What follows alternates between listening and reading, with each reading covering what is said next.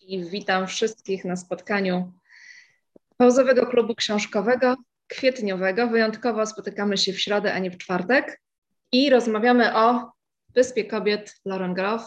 Jest z nami tłumacz Jerzy Kozłowski. Bardzo dziękuję Jurku, że znalazłeś czas dla nas. Już wiem, że są pytania do tłumacza. Um, może zaczniemy od tytułu.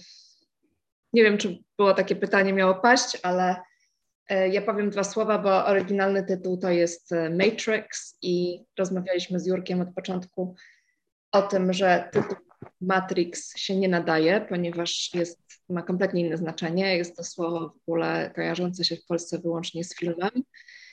E, mieliśmy jeszcze pomysł Matryca, Macierz. Odpowiadaj Jurku, proszę. Oprócz znaczy, oczywiście, oczywiście... Takie najbliższe, najbliższe słowa to była Matryca i Macierz, tak? No tak, matryca oczywiście odpada, ale myśleliśmy o macierzy, e, jakoś tam by pasowało, prawda, znaczeniowo. Ale w ogóle e, angielskie słowo matrix ma całą masę różnych znaczeń e, i one były zbyt wąskie. Każde z tych znaczeń było zbyt wąskie, prawda, bo możemy nawet wyjść od tego archaicznego znaczenia, czyli matrix jako w tym staroangielskim znaczeniu, jako samica, e,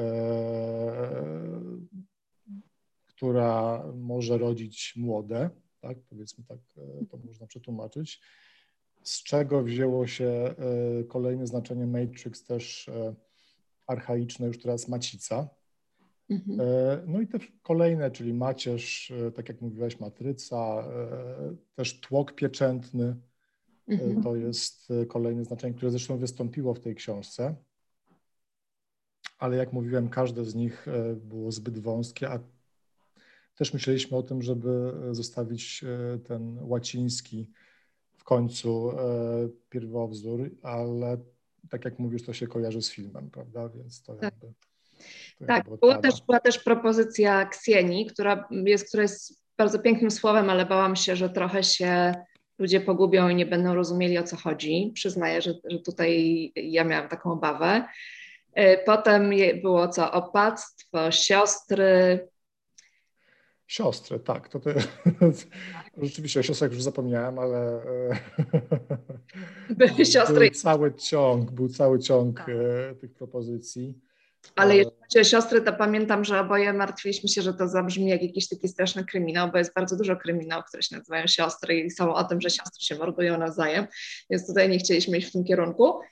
A w końcu Wyspa Kobiet wzięła się stąd, że y, Jerzy zaproponował właśnie ten fragment, to jest fragment z książki. To jest dosłownie zacytowany fragment y, końca jednego z rozdziałów, tak, tak, tak, tak. I akurat ja jeszcze sczytywałem po raz kolejny to tłumaczenie przed jakoś tak y, już jedno z ostatnich czytań. I akurat ten fragment jakoś tak mnie poruszył, bo to był bardzo fajny fragment. E, no i myślę sobie, kurczę, no ta Wyspa Kobiet. E, troszkę to brzmi jak może jakiś tytuł e, talk show dla, dla pań, ale, ale, ale ostatecznie, ostatecznie chyba nam się to najbardziej spodobało. Tak, tak, nie wiem, znaczy może, może jak talk show, a może, czy ja wiem? No, Posłuchajmy, jak się podoba tytuł e, naszym miłym paniom. Czytelnikom. Ja jeszcze tylko chciałam przeczytać ten, e, malut, ten fragment, który właśnie, e, z którego wziął się, wziął, wziął się tytuł. A, masz go nawet. Mam to. I zostaną na tym skrawku ziemi, gdzie klasztor stoi od zawsze, lecz jej córki będą tu ukryte, osłonięte, bezpieczne, samowystarczalne, całkowicie zdane na siebie wyspa kobiet. Bardzo piękny fragment i uznaliśmy, że idealnie pasuje. A jak właśnie, jak wy myślicie? Ale też konsultowałaś to z e, Lauren, prawda? Ten tytuł. Mhm. Ona się na to y, zgodziła i też jej się to podobało. Tak, tak, oczywiście. Powiedziałam jej, że taki pomysł, y, no musiałam skonsultować, bo zawsze jak się zmienia tytuł, to, to trzeba to skonsultować z autorem. Bardzo jej się podobał ten pomysł, no i poza tym była absolutnie zachwycona okładką. Y, mhm że to jest najpiękniejsza okładka, y, jaką w ogóle ma ze wszystkich okładek, nie tylko y, tej książki, ale ze wszystkich swoich książek. Hmm. Także no było... To jest duża konkurencja. Tak, To prawda, bo całkiem, całkiem fajne ma okładki akurat Lauren, bo różnie bywa, prawda, z tymi e, szczególnie amerykańskimi, ale, ale myślę, że ona dość dobrze wychodzi na razie z okładkami. No i jak, jak ten tytuł? Czy w ogóle tytuł był tematem? Bo też nie każdy w ogóle wnika w to, że to, jest ten Matrix. Czy, czy... Mnie się bardzo tytuł podoba. Ja bym powiedziała, że nie jest bardzo feministyczny a nie w takim kontekście.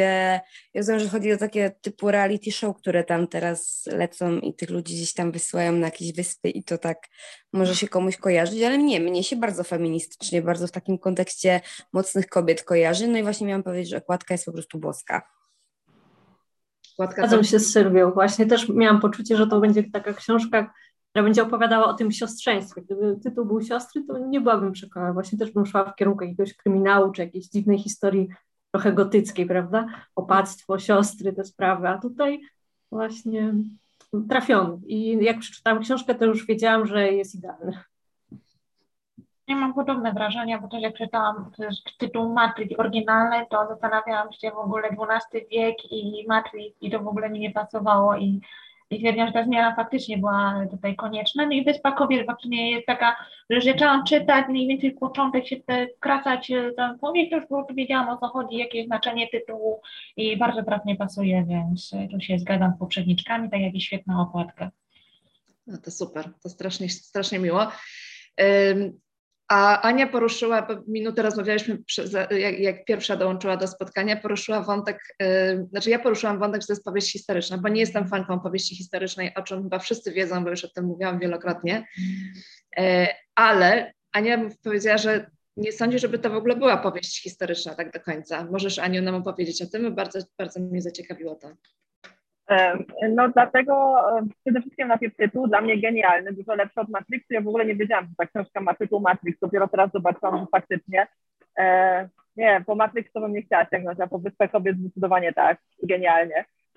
A co do powieści historycznej, no bo dla mnie powieść historyczna to ma dużo więcej szczegółów, dużo więcej tła historycznego, jest bardziej naszpikowana tą całą e, otoczką historyczną. No wiecie o co mi chodzi, nie będę tam się roz, rozdrabniać, a tutaj te tło wprawdzie tam jest, tam wymieniana ta królowa trochę, ale mało. Jak na powieść historyczną dla mnie dużo, dużo za mało, więc ja tylko myślę, że to jest taki historyczny enturaż, żeby coś innego przekazać.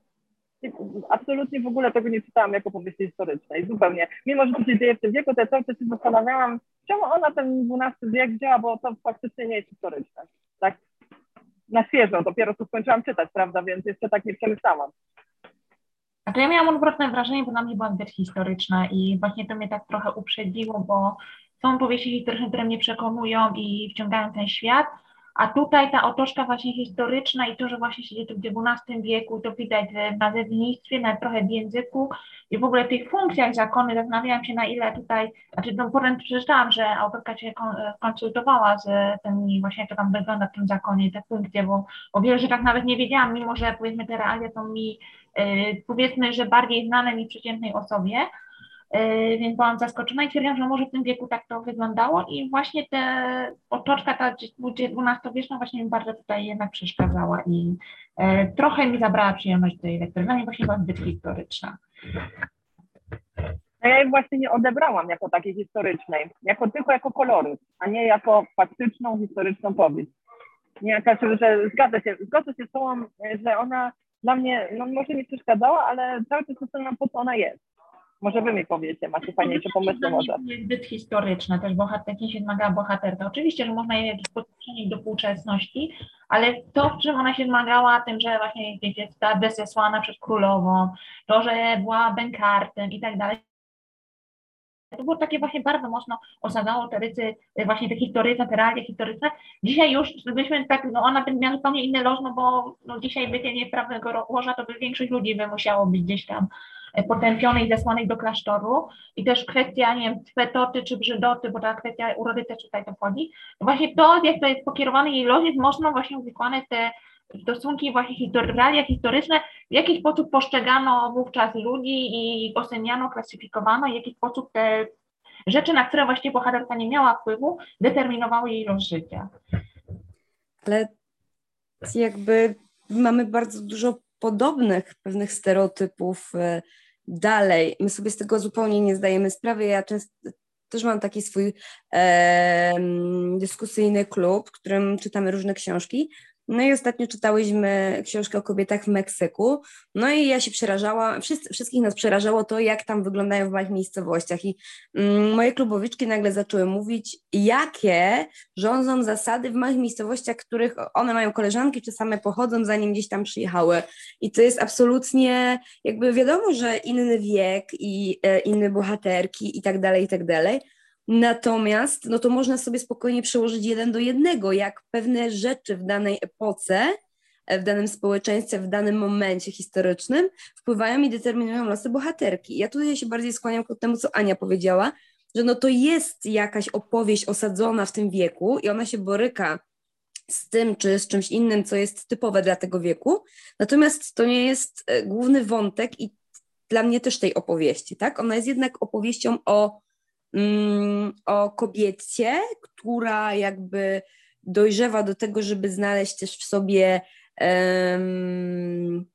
raz, że to samość jakąś na wielu poziomach, ale dwa, że taką siłę i samodzielność, którą czerpie z wewnątrz, właśnie przeciwko temu, co jest na zewnątrz i że, że to jest możliwe, tak? I że, ten, że to jest ten wiek XII, to jest dla mnie fajne w zasadzie, bo jakby to, jak się wystarała no tutaj tłumacz przede wszystkim, tak, ale zakładam, że autorka również na zachowaniu języka i, i, i tych przemyśleń, ten bohater, one jednocześnie teoretycznie są napisane językiem, który odpowiada pewnie temu dwunastowiecznemu, a jednocześnie tego się nie czyta topornie, tylko to są takie wiarygodne przemyślenia, które my współ, współcześnie czytając jakby też, może, też rozumiemy, przynajmniej no ja jako czytelniczka rozumiem, a wierzę, że ona mogła tak myśleć w XII wieku i żeby to tak zbudować, to wydaje mi się, że to też jest umiejętność i tłumacza naszego tu dziś obecnego i autorki po prostu.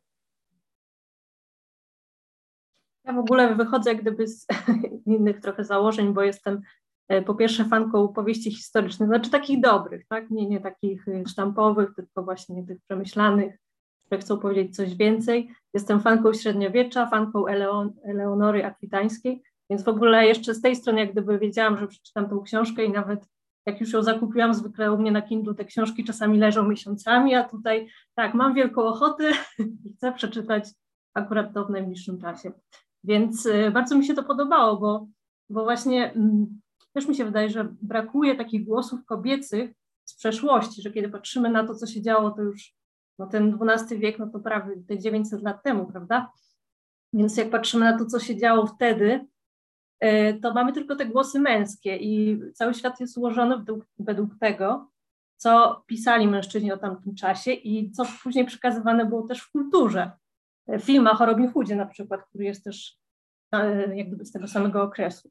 A mamy tutaj zupełnie inny głos i, i bardzo mnie, mnie, mnie to ujęło, bo szczerze mówiąc troszeczkę się nie spodziewałam, że będzie to aż tak daleko posunięte właśnie, żeby pokazać nam te uczucia tej tej kobiety po pierwsze, po drugie właśnie tej, tej, z punktu widzenia takiej jej pozycji bardzo zmarginalizowanej, ale jednocześnie w centrum, tak, że on jest właśnie tą bastardką, e, jest kobietą, jest lesbijką, e, kocha się w królowej, miłość niemożliwa i tak dalej.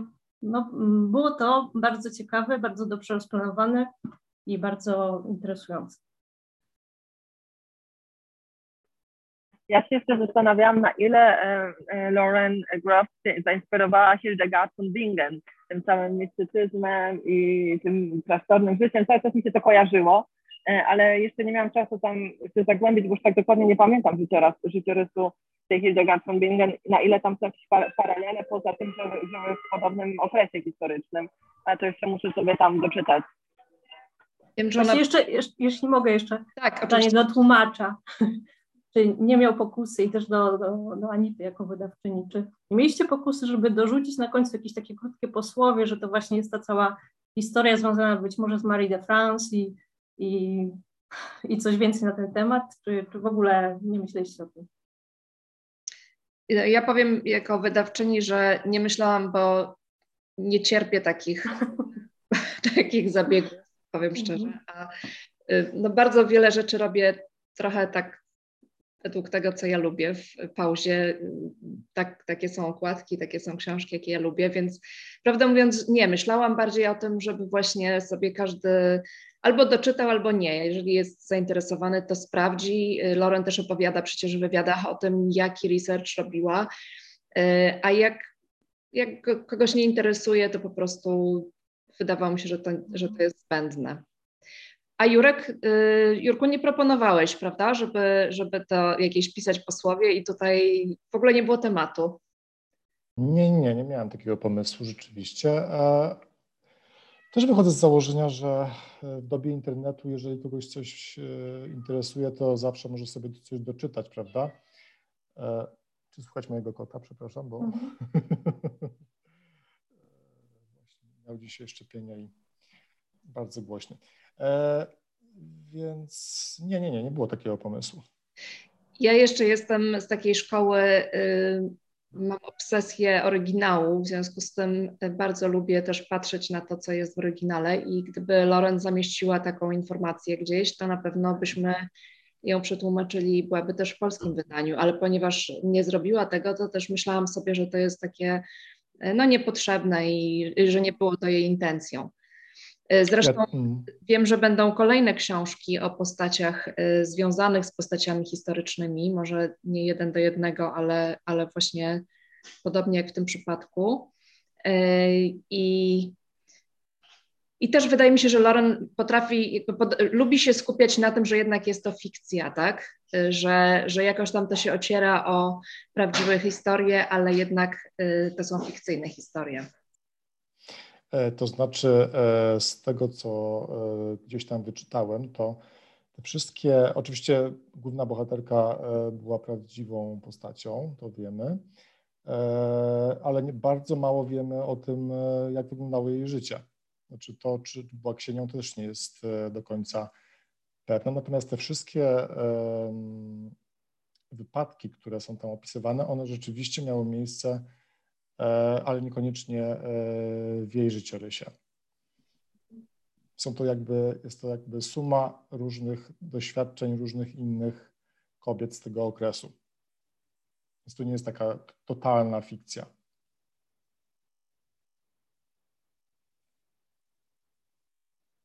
Ale istniał taki klasztor w Anglii podobny? Taki, tak, tak, tak. Ten klasztor tak. akurat, e, jego ruiny cały czas można e, podziwiać.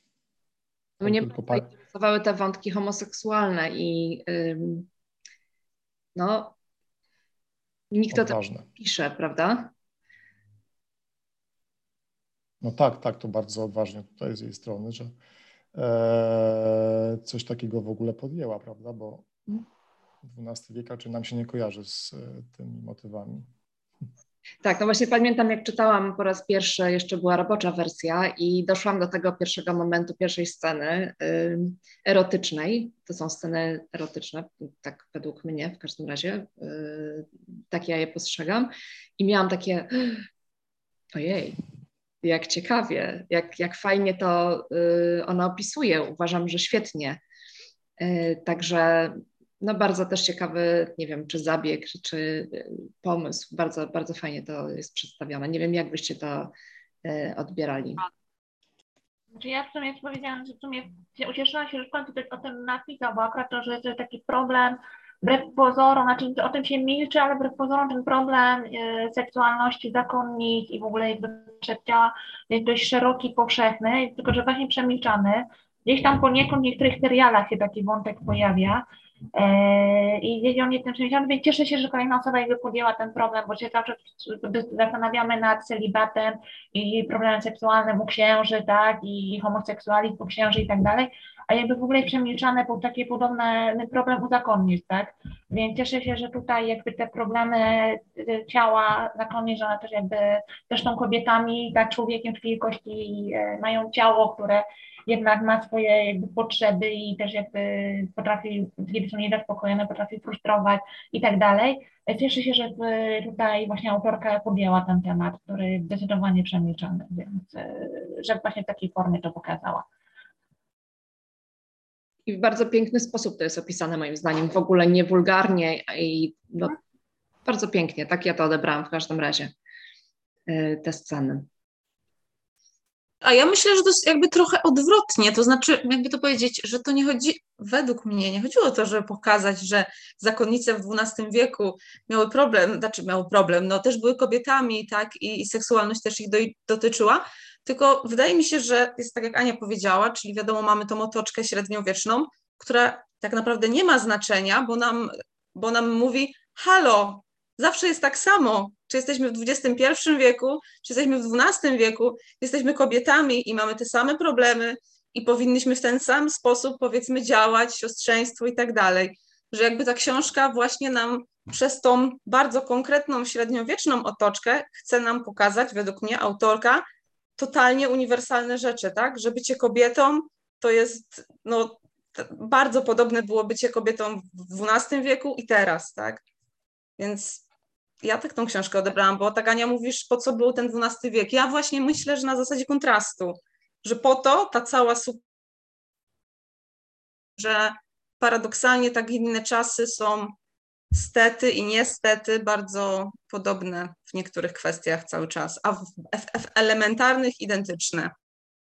I może to jest super w tej książce, przynajmniej w tych dwóch trzecich, którą przeczytałam na razie. Może stąd, widzisz, może stąd jest dedykacja dla wszystkich moich sióstr. Tak, dokładnie, dokładnie. Że wszystkie jesteśmy siostrami, tak samo teraz, jak i wtedy, tak?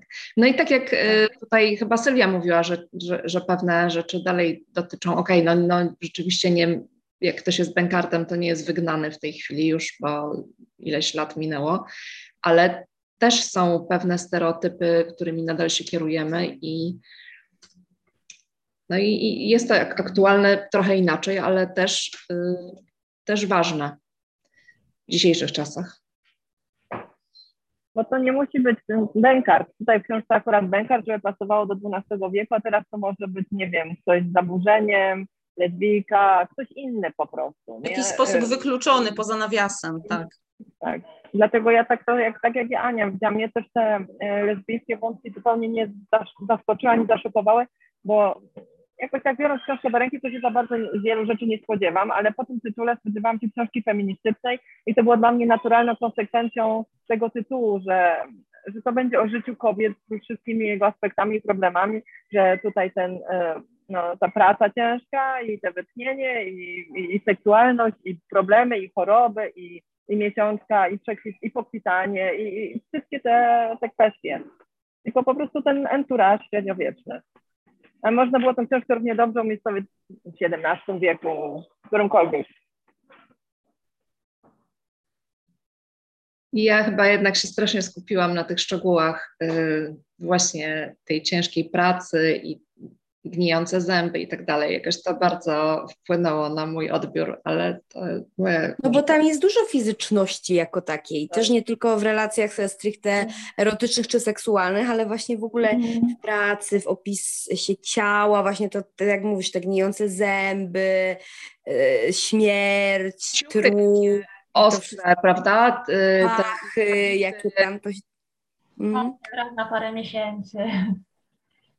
Ale gnijące zęby są nadal aktualne, Anita, to nie jest średniowiecze. Ja tutaj widzę mnóstwo kobiet z gnijącymi zębami dookoła mnie, bo w Portugalii opieka dentystyczna nie podlega pod NFZ, prawda, więc... No, tak, no i też y, ostre habity również pewnie y, dalej istnieją, prawda? I, no i... Teraz, teraz niektóre kobiety, nie wiem, się wciskają w jakieś stroje zupełnie niewygodne, żeby coś udowodnić. To jest dokładnie to samo prawda, nie każda ma odwagę iść do pracy w jeansach, tak jak ja chodziłam, tam nie krzywo patrzyli, bo trzeba iść w garsonce, jak się pracuje w urzędzie. Ania, może ty na ten temat wie. No. E, teraz urząd to słuchajcie, przynajmniej u mnie to nie, nie. To ja, ja chodzę w jeansach, a jakby mam kierownicze stanowisko i chodzę w jeansach, więc jakby nie. Ale ty nie, jesteś już... w dużym mieście, a jak ja pójdę tak, do tak, urzędu w moim mieście rodzinnym, to tam jest rewia mody i koapior. No, no. I na pewno nie wszystkie chętnie to robią, tylko muszą się dostosować, prawda? I to jest ten habit dzisiejszy dla mnie. Tak. Tak, no albo jakiś tam dress code, jak nie w urzędzie, to gdzie indziej, tak ale tak na takim poziomie y, emocjonalnym podobała się Wam ta książka? Muszę przyznać. Dla mnie była wciągająca, przepraszam. Tak. no to możesz kontynuować, a potem powiem. Nie, ja tylko chciałam powiedzieć, że dla mnie była bardzo wciągająca. Naprawdę nie mogłam przed niej oderwać. E, mimo, że wiedziałam, że tam nie będzie jakiejś akcji, ani zwrotów, ani zresztą nie oczekuję czegoś takiego, ale e, ona no, była bardzo ciekawa, prawda? Nie mogłam jej odłożyć i poruszająca, może nie aż tak, ale no kibicowałam tym kobietom. Tak, miałam to poczucie siostrzeństwa i cieszyłam się, że taka wizja tam jest przedstawiona. Czy ja miałam... No, przepraszam. E, bo znaczy, jak ja potem opowiadałam tutaj e, właśnie chłopakowi, jak to tam opowiada, no to mówi, no ciekawe, przeczytałbym ją, ale tak pomyślałam o tej narracji, która miejscami jest bardzo pośpieszna, tak? Tam zwłaszcza na tej pierwszej części książki, gdzie po prostu 20 lat przebiega, nie wiem, na 10 stronach, czy 20 max, jest tutaj co zdanie i mija kolejne lata, e, i tak się trochę obawiam, że tak do samego końca to właściwie tak trochę to umyka, bo różnie taki przegląd jej życia, ale niektóre wątki, nawet bym chciała przy niektórych wątkach zaczyna się dłużej, żeby tak lepiej poznać bohaterkę na danym etapie życia. A tutaj bardzo szybko to szło dalej, że tutaj było takie, tu wymieniła Liz Eleonorą, tutaj nie wiem, awansowała na Ksienie, tu coś tam się pojawiło i tam mam wrażenie, że narracja była bardzo szczątkowa, yy, i jakby to mi nie pozwoliło się za bardzo, mm, może nie empatyzować z bohaterką, ale mam wrażenie, że tak jakoś trochę powierzchownie to, te problemy były tak pokazane. To znaczy, mówię, miałam duży potencjał, żeby wiele tych wątków i poszczególnych etapów życia bohaterki tak pójść trochę głębiej. E, bo mówię, na pierwszy e, początek można powiedzieć życia zakonnego to po prostu taka torpeda, po prostu takie przelecenie lat i tak właściwie nie bardzo wiadomo, no takie wyimki jej życia były, tak? Więc tak trudno było mi się z nią jakby tak e, właśnie tak ją głębiej poznać i w związku z tym też ją empatyzować i jej kibicować e, i, ją tak lepiej poznać, przynajmniej na tym początkowym etapie życia. Ja myślę, że jak to by było tak bardzo super dokładnie opisane z wszystkimi e, tymi elementami, to by to wtedy była właściwie powieść historyczna. Tak, ja to odbierałam bardziej jako taką powieść ogólną. 46 lat, jedno zdanie, teraz 48 lat, jedno inny problem, 50 lat i tak no na jednej stronie no. tak 10-15 lat przelecieć i to tak... Tak, tak. No ale to jest to, to jakby faktycznie. życie w klasztorze, tak? I mhm. ono Tam jest dzieje, no. ciężko, monotonne i one siedzą tam i w zasadzie nie wychodzą na zewnątrz. I ja nie miałam takiego wrażenia, że przelecieliśmy przez jej życie ja czytam bardzo dużo literatury non-fiction i co kocham w powieściach, to jest to, że czego nie można zrobić w biografii, a tu wiemy, że no jest to jakoś oparte na um, prawdziwych post prawdziwej postaci czy prawdziwych postaciach, to to, czego nie można zrobić w biografii, to właśnie napakować e, myśli w tą bohaterkę, tak? Bo to jest niedozwolone, znaczy no są takie biografie oczywiście, tak, ale no takiej powiedzmy bardziej klasycznej biografii trzymamy się jakichś tam faktów i robimy tło, ale nie bawimy się w takie domysły, a co ona mogła myśleć wtedy? I powieść ma tą siłę właśnie, co ta bohaterka może myśleć. I mi się to bardzo podobało, że ja jakby miałam wrażenie, że mm, jako czytelniczka gdzieś siedzę w jej głowie, mimo że to, tak jak powiedziałaś, no trochę to jest taki skrót, tak, długiego jakiegoś tam powiedzmy życia i że mamy przeskok tu, ale to tak jak powiedziałam na początku, jakby biorąc pod uwagę w jakim to jest czasie umiejscowione, to jakby to mi zupełnie nie przeszkadzało, no bo ona tam siedzi, to też wręcz pokazuje też trochę to jej uwikłanie i ograniczenie w, pewną, w pewnej przestrzeni, gdzie ona może tą siłę i sprawczość pokazać, ale jednak no z jakimś właśnie tym ograniczeniem ze względu na, na miejsce, ze względu na czas. No, ja tak emocjonalnie jakoś z tą bohaterką gdzieś szłam przez tę drogę i, i byłam w tym y, klasztorze. Jakby ja to mówiąc kolokwialnie brzydko, kupuję. Kaśka? Chciałaś coś powiedzieć? Tak. Również zauważyłam i, od, i odebrałam to podobnie trochę jak e, Kasia, że właśnie nie mogliśmy tak jakby dotrzeć do sedna pewnych rzeczy, tak? zwłaszcza w tym, w tym początkowym etapie, gdzie ona właśnie tak przeskakuje przez całą właściwie swoją młodość, to też jest ciekawe, że ją poznajemy jako bardzo młodą dziewczynę i nagle już jest i nagle już mówi o swoim przekwitaniu, który już ma tam około 40 lat, prawda? Więc nie wiemy mm, tak naprawdę, co nią targało w tych takich najbardziej e, latach, powiedzmy, tych, właśnie jak, jak z tej zbuntowanej młodej dziewczyny stawała się z tą dobrze ułożoną mm, Ksenią. Natomiast y, wydaje mi się, że, że nie jest to tak naprawdę mm, problem taki, że, że coś nam umyka w tym, y, ponieważ y, bardzo ładnie ta autorka w takich drobnych sytuacjach, w drobnych scenach nam zaznacza. Mi na przykład czasami brakowało, żeby jak się pojawia na przykład ta młoda dziewczynka właściwie, teraz staje się uczennicą, już w tej chwili wszystkie imiona mi wypadły z pamięci, i właśnie miałam wrażenie, kiedy skończył się rozdział i przeskoczyliśmy o ileś tam lat do przodu, że właśnie brakowało mi tutaj rozwinięcia historii tej dziewczyny, czy historii relacji. Ale później y, ta relacja gdyby znowu się pojawia i właśnie też w takich drobnych scenkach, tak? Zwłaszcza kiedy Ksieni podejmuje decyzję i, i o, ma te swoje wizje, przekazuje to swoim najbliższym współpracowniczkom i właśnie jak one na to reagują. I tutaj w tych reakcjach y, zarysowuje się E, tak, tak naprawdę ich relacja i też ich charakter. Więc, więc to było takie um, trochę, trochę rzeczywiście jako zwolenniczce powieści historycznej być może brakowało mi tego pogłębienia, ale, ale jednak widzę, że jako całość to się bardzo dobrze broni. Hipnotyzująca. Dla mnie to jest słowo, które dobrze ją określa, tą książkę. Bo właśnie tak jak Ania powiedziała, wciągająca, nie wiem, bo miałam, tak no, no wiadomo, znowu nie przeczytałam całej, ale że czytałam, czytałam, czytałam i takie to jest, wpadasz w taki, no tak jakbyś trochę kronikę czytała, nie? Takie, no jakby chyba też o to chodzi. Yy, takie to jest, no właśnie tam i to przeskakiwanie o te kolejne lata, ileś tam, ileś tam jest zakonnicy, ona ma tyle i tyle lat i tak dalej. I to tak się czyta, czyta, czyta, takie, takie właśnie hipnotyzujące dla mnie, dla, hipnotyzująca dla mnie jest ta proza, taka, taka, y, że się nie da oderwać, ale pod takim kątem nie właśnie, że ciekawe, co się wydarzy, no bo co się tam może wydarzyć, tak, siedzą w klasztorze, jak ustaliłyśmy, y, tylko właśnie pod takim kątem, że, że ten klimat i to wszystko y, i, i, i właśnie i takie to jest hipnotyzujące dla mnie, że takie, no nie wiem, nie umiem tego opisać, ale Mm, ale tak, no bardzo dobrze się to czyta i myślę, że to bardzo też duża zasługa, na pewno, nie mam wątpliwości, tłumaczenia, tak, że na pewno, że to się tak dobrze czyta, taką książkę w takich realiach, to, to zasługa, Jurku, na pewno twoja ogromna. Mi się wydaje, że to się tak czyta od tej teksty do tej nony, do tej następnej i tak to idzie, tak jak to ich życie, od tego jednej modlitwy do kolejnej, to tak e, ten rytm tak. Dlatego tak, rytm, właśnie, rytm jest, dokładnie, że ta proza dobrze odzwierciedla rytm życia w klasztorze. Tak, dobrze. Nie wiedziałam, o co mi chodzi. Dzięki, Ania.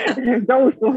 Ale wiecie, co mi się podobało? Kluby są ja super, klub jest super, bo można sobie poukładać w głowie to, co się myśli. Tak, tak, tak. Naprawdę. Ja się strasznie bałam, że tam będzie coś takiego, że e, nastąpi jakaś klątwa i to wszystko w tym klasztorze pierdolnie, nie? Że, że tam coś, ba, bardzo się bałam, że coś takiego się tam stanie, że tam nagle y, to całe jej dzieło się rozwali, że nie wiem, jak tam już to zalało, y, bo tam było dużo takich wątków, że ona sobie tą naturę podporządkowywała wbrew tej naturze i y, było tam takie coś zaznaczenie przy początku, przy pierwszej tych, tych pracach, jak one ten cały labirynt budowały, że niszczą jakby ten ekosystem. I bałam się trochę, że potem będzie jakaś zemsta za to wszystko. I nie chciałam, żeby to było, bo wtedy ta książka już miała zupełnie inny wydźwięk i na szczęście tego nie było, że skończyła się po prostu, no Aniu, sorry, ale skończyła się po prostu w tym swoim rytmie dalej, tak. I, i to mi się właśnie podobało, że, że nie było takiego wielkiego boom. Ja też się spodziewałam jakiejś potwornej katastrofy. To, też miałam takie wrażenie właśnie, że coś tam się może takiego wydarzyć. E, Jurku, a powiedz, jeżeli chodzi o tłumaczenie, czy też byłeś zahipnotyzowany i y, jak to, no ten język był dla ciebie jakimś wyzwaniem? Mm, no, wiadomo, że Lauren mm, pisze bardzo ambitnie i nie jest to łatwa rzecz do przetłumaczenia, natomiast no, tutaj głównie chodziło o to, żeby nie popełnić jakichś anachronizmów. I to była główna rzecz, która przyświecała podczas pracy. Mm, czy każda praca przy tłumaczeniu jest hipnotyzująca, więc nie wiem, czy ta akurat była bardziej niż inne.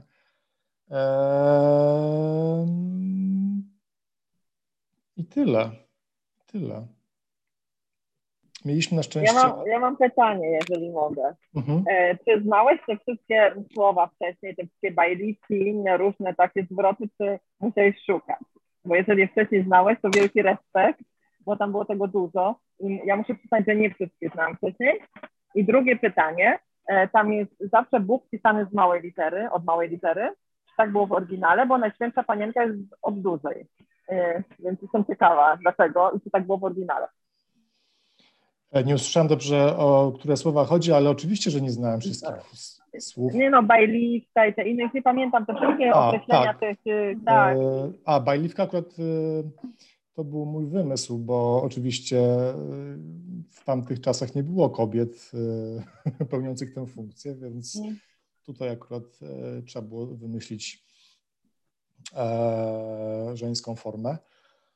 A jeżeli chodzi o Boga z małej litery, to nawet dopytywałem autorkę o to, czy tam, bo w niektórych miejscach było z dużej, w niektórych były z małej. E, okazało się, że wszędzie powinno być z małej. Mm, po prostu chodziło o to, żeby e, Bóg stał się bardziej abstrakcyjny niż e, ten, o którym zwykle myślimy jako starszy pan z brodą, prawda? E, to miała być bardziej abstrakcja, potem wręcz przechodząca w, w istotę mającą e, żeński pierwiastek. Prawda? Tam pod koniec jest taka wizja e, gołębicy. Więc zdecydowanie to było zamierzone, żeby, żeby Bóg był z małej litery. Ja w ogóle jak śledzę pracę tłumaczy i często pośredniczę czy uczestniczę, zazwyczaj właściwie zawsze uczestniczę w wymianie czy w zadawaniu jakichś tam pytań, jeżeli tłumacz chce coś doprecyzować.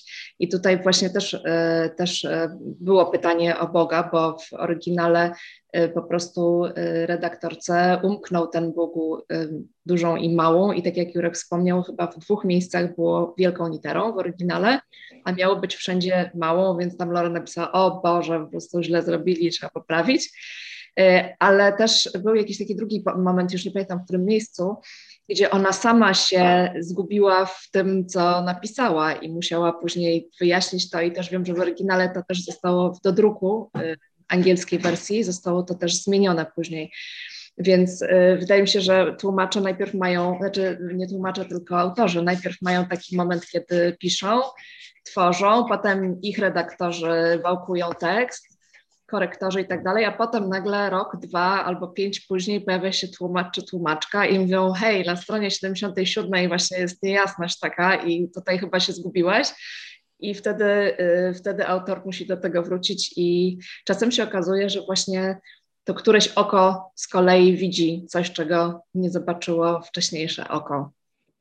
Jest bardzo fajna, bardzo fajna praca, ciekawa. Mi teraz przyszła do głowy jedna myśl, jak powiedziałam, że hipnotyzująca jest ta książka, że czytałam też, Ania, wiem, że ty też czytałaś, nie wiem jak reszta, Florydę, nie? Autorki opowiadania, które tłumaczyła Miłka, prawda? Dobrze pamiętam, Miłka tłumaczyła. Tak. No i też pierwsze słowo, które mi kojarzy się, jak myślę o tych opowiadaniach, to jest hipnotyzujący. To jest bardzo ciekawe. Czyli proza, proza grof taka po prostu jest, niezależnie od, od, od tłumaczenia. Ja mam, zgadzam się absolutnie z tym, bo ja mam za sobą chyba wszystkie książki, oprócz jednej może.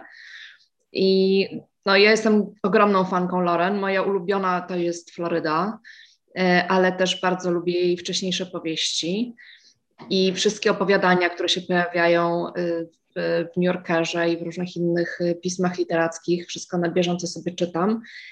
I bardzo mnie zawsze wciągało to, co ona pisze nie wiem, czy y, akurat użyłabym słowa hipnotyzujące, ale wciągające w stopniu dla mnie bardzo, bardzo wysokim. Także uważam, że jest po prostu, może nie, nie będę mówić, że ktoś jest genialny czy nie, no ale jest ogromnie utalentowana. Takie jest moje, moje wrażenie od samego początku, że naprawdę po prostu potrafi pisać y, no, fantastycznie. I pewnie to też wynika z tego, że tak dużo czyta, bo nie wiem, czy wspominałam, że y, jak, jak Loren spędza dnie swoje. Pracuje, wstaje o 5 rano, idzie biegać, zaczyna pracować chyba o 7, pracuje do 4 po południu i albo pisze, albo czyta. I wspominała, jak rozmawiałyśmy, że czyta około 300 książek rocznie w ten sposób. Więc no to jest i naprawdę jak się zacznie z nią rozmawiać o tym coś, co czytała, kiedy czytała, co warto przeczytać, no jest po prostu kopalnią wiedzy, niesamowitą absolutnie. I wydaje mi się, że to też widać właśnie w jej pisaniu, to doświadczenie czytelnicze. Tak ja to, tak ja to odbieram. Uważam, że dlatego jest też taka, taka dobra w tym, co robi. Aczkolwiek jak kiedyś rozmawialiśmy wcześniej o Wanie, to na przykład Van mało czyta, bo y, mówi, że mało co go interesuje, bo ma wrażenie, że jego książki są po prostu wybitne na tle innych książek. Y, no i też potrafi pisać, więc może nie jest tak, że trzeba czytać bardzo dużo, żeby pisać, aczkolwiek on z kolei jednak przez wiele, wiele lat bardzo dużo czytał, więc też nie jest tak, że, że w ogóle nie czytał dużo, tylko teraz nie czyta tak dużo jak na przykład Lauren na bieżąco. Pozwolę zapytać się, bo się tak zastanawiałam, bo to było dla mnie pierwsze spotkanie z Lauren yy, Właśnie zastanawiałam się, czy ona się w ogóle po tych książkach też zajmuje taką, powiedzmy, realiami historycznymi, bo mówiłaś, że kolejne książki będą dotyczyły jakichś postaci historycznych. E, bo domyślam się, że w każdej powieści jakoś tam się zajmuje tą tematyką, tam jakąś tymi postaciami głównymi są kobiety i ta perspektywa ją interesuje. E, bo tak się zastanawiałam, jakie tam jest jej takie centrum zainteresowań w literaturze, no i tak pomyślałam o tej, tutaj, o tej końcowych rozważaniach e, dotyczących losu i tej klątwy rodzinnej i tak dalej. I potem skojarzyłam sobie z tytułem Fatum i Furia i potem twierdziłam, że może faktycznie ją te kwestie Fatum i klątwy i losu ją to interesuje, więc się tak zastanawiałam właśnie, to faktycznie dobrze myślę, że ją bardziej interesuje właśnie kwestia losów i tej przypadkowości, czy to jak bardzo mamy wpływ na, na to, co się dzieje. Ja myślę, że we Florydzie to też bardzo dobrze widać, że to ją bardzo interesuje. Na ile w ogóle mamy wpływ na nasze życie, jak na ile okoliczności. Y, jeżeli chodzi o jej zainteresowania historyczne, to y, dotąd, jak z nią rozmawiałam, to jakoś nie był to bardzo wyraźny y, taki punkt rozmowy. Natomiast wiem, że właśnie kiedy pisała Matrixa i potem, y, czyli Wyspę Kobiet, i potem podjęła decyzję o tym, że będą te dwie kolejne książki. Y, ona bardzo lubi robić research, więc to jest istotne, bo też nie każdy, kto lubi pisać, czy, czy interesuje się czasami y, dawnymi, też się jakby potrafi zagłębić w źródła, interesuje taką stroną no, stricte historyczną, a nie tylko wyobrażeniem, jak tam ktoś w tiurniurze sobie chodził albo jakim powozem jeździł, tylko trzeba po prostu przekopać e, ileś tam źródeł i to jest bardzo żmudna praca i jej to bardzo odpowiadało. Także myślę, że jest po prostu bardzo wszechstronna w tym, w tym względzie, no bo wszystkie inne książki są współczesne, tak? Z tych napisanych dotąd, ale pracuję teraz nad tymi dwoma, e, dwiema kolejnymi powieściami, które nie są współczesne. Także zobaczymy, jak się będzie później dalej rozwijać, jak już skończy to. To ma być taka nieformalna trylogia, powiedzmy. Nie łączy e, tej, tych trzech książek konkretna postać, jedna, tylko właśnie silne postaci kobiece w w, osadzone w jakichś czasach historycznych. Gdyby wyrzucić wstawanie o 5 rano i bieganie, to zamieniłabym się z nią. Fajne życie ma. No, a mówiła, że, że no teraz może sobie pozwolić na takie życie, bo po prostu sobie może, może się utrzymywać z tych książek, które już napisała i odniosła w Stanach przecież ogromny sukces i na wielu innych rynkach również. No ma też męża, który też jakoś tam zarabia, i, ale dzielą się opieką nad dziećmi. To jest bardzo ciekawa historia, o której mówiła też w wywiadach, więc to nie jest żadna tajemnica, którą zdradzam, że przed ślubem podpisali takie porozumienie że mąż się będzie zajmował dziećmi, kiedy się pojawią, bo wtedy dzieci jeszcze nie było. I że właśnie on bierze poranki, a ona bierze moment od, od, od odebrania ze szkoły czy z przedszkola Y, do wieczora i potem wakacje się jakoś tam dzielą. Więc ona bardzo wyraźnie od początku y, związku y, ze swoim mężem podkreślała właśnie tą swoją taką autonomię jako pisarki, jako no, że musi mieć czas na to, żeby spokojnie tworzyć i spokojnie pracować. Genialna kobieta. No i, i jej się udało, tak? No też ma partnera, który rozumiem, że się na to jakoś tam zgodził i, i też w tym uczestniczy, bo to nie jest bez znaczenia. Mają dwójkę dzieci, jeszcze stosunkowo małych, także to jest przecież bardzo e, absorbujące, e, jak część z nas wie. E, także no, znaczy jest, jest niesamowicie pracowita też, tak, bo można mieć wsparcie niani męża albo 15 osób, a w tym czasie spać albo zastanawiać się nad życiem, a ona po prostu naprawdę intensywnie pracuje codziennie bardzo intensywnie. Także ja podziwiam absolutnie w ogóle jej intelekt po prostu. Dla mnie jest, no jest niesamowitą osobą i niesamowicie serdeczną. E, jak tylko się zaczął, słuchajcie, konflikt e, w Ukrainie, czy wojna wybuchła, to napisała do mnie SMS-a, jak może pomóc, że chciałaby przelać jakieś pieniądze do jakiejś fundacji, czy, czy żeby wesprzeć Polaków, którzy pomagają e, uchodźcom. I strasznie mnie to ujęło, naprawdę. Y, tak naprawdę była jedyną moją y, autorką czy autorem, y, który w ogóle o to zapytał, jak sobie radzimy, jak mogą pomóc. Także piękne to było, naprawdę bardzo dla mnie wzruszające. I wydaje mi się, że jest po prostu taką bardzo, bardzo serdeczną osobą.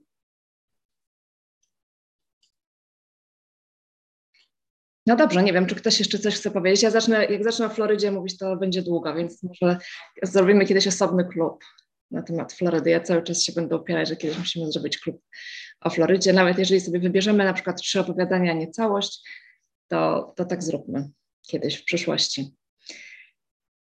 Słuchajcie, ja będę musiała około dziewiątej kończyć, więc powiedzcie, czy jeszcze jakieś macie uwagi, pytania, może do, jeszcze do Jurka, póki jest z nami.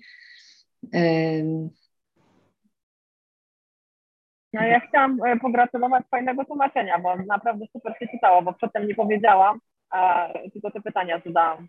Bardzo potoczyście, fajnie. I to słownictwo naprawdę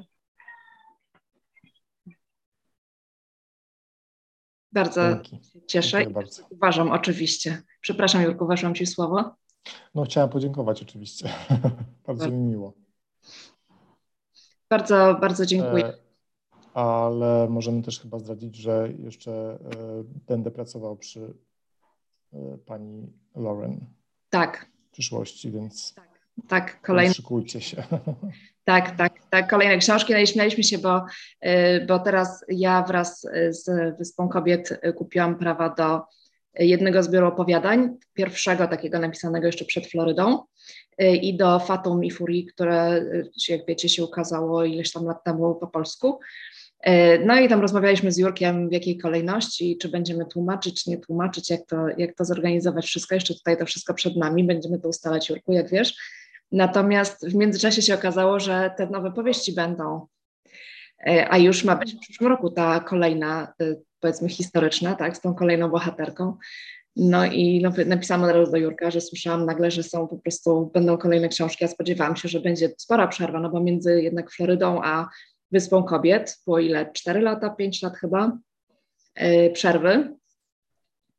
E, no i no, dużo pracy, jeżeli Jurek będzie chciał dalej, poza tymi, e, o których już żeśmy rozmawiali, jeszcze dalej tłumaczyć growców, moim marzeniem i ogromną przyjemnością, no to dużo pracy jeszcze przed Tobą, Jurku. Parę lat masz z głowy, na pewno.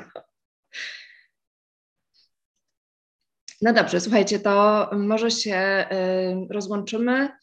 E, z Facebookiem. Jeszcze porozmawiamy o kolejnym spotkaniu e, za miesiąc. Wybierzemy książkę. E, a za Wyspę Kobiet Lauren Groff i za obecność tłumacza Jerzego Kozłowskiego bardzo dziękuję i Wam wszystkim za, za to spotkanie. I na razie przerywam nagrywanie. Do zobaczenia.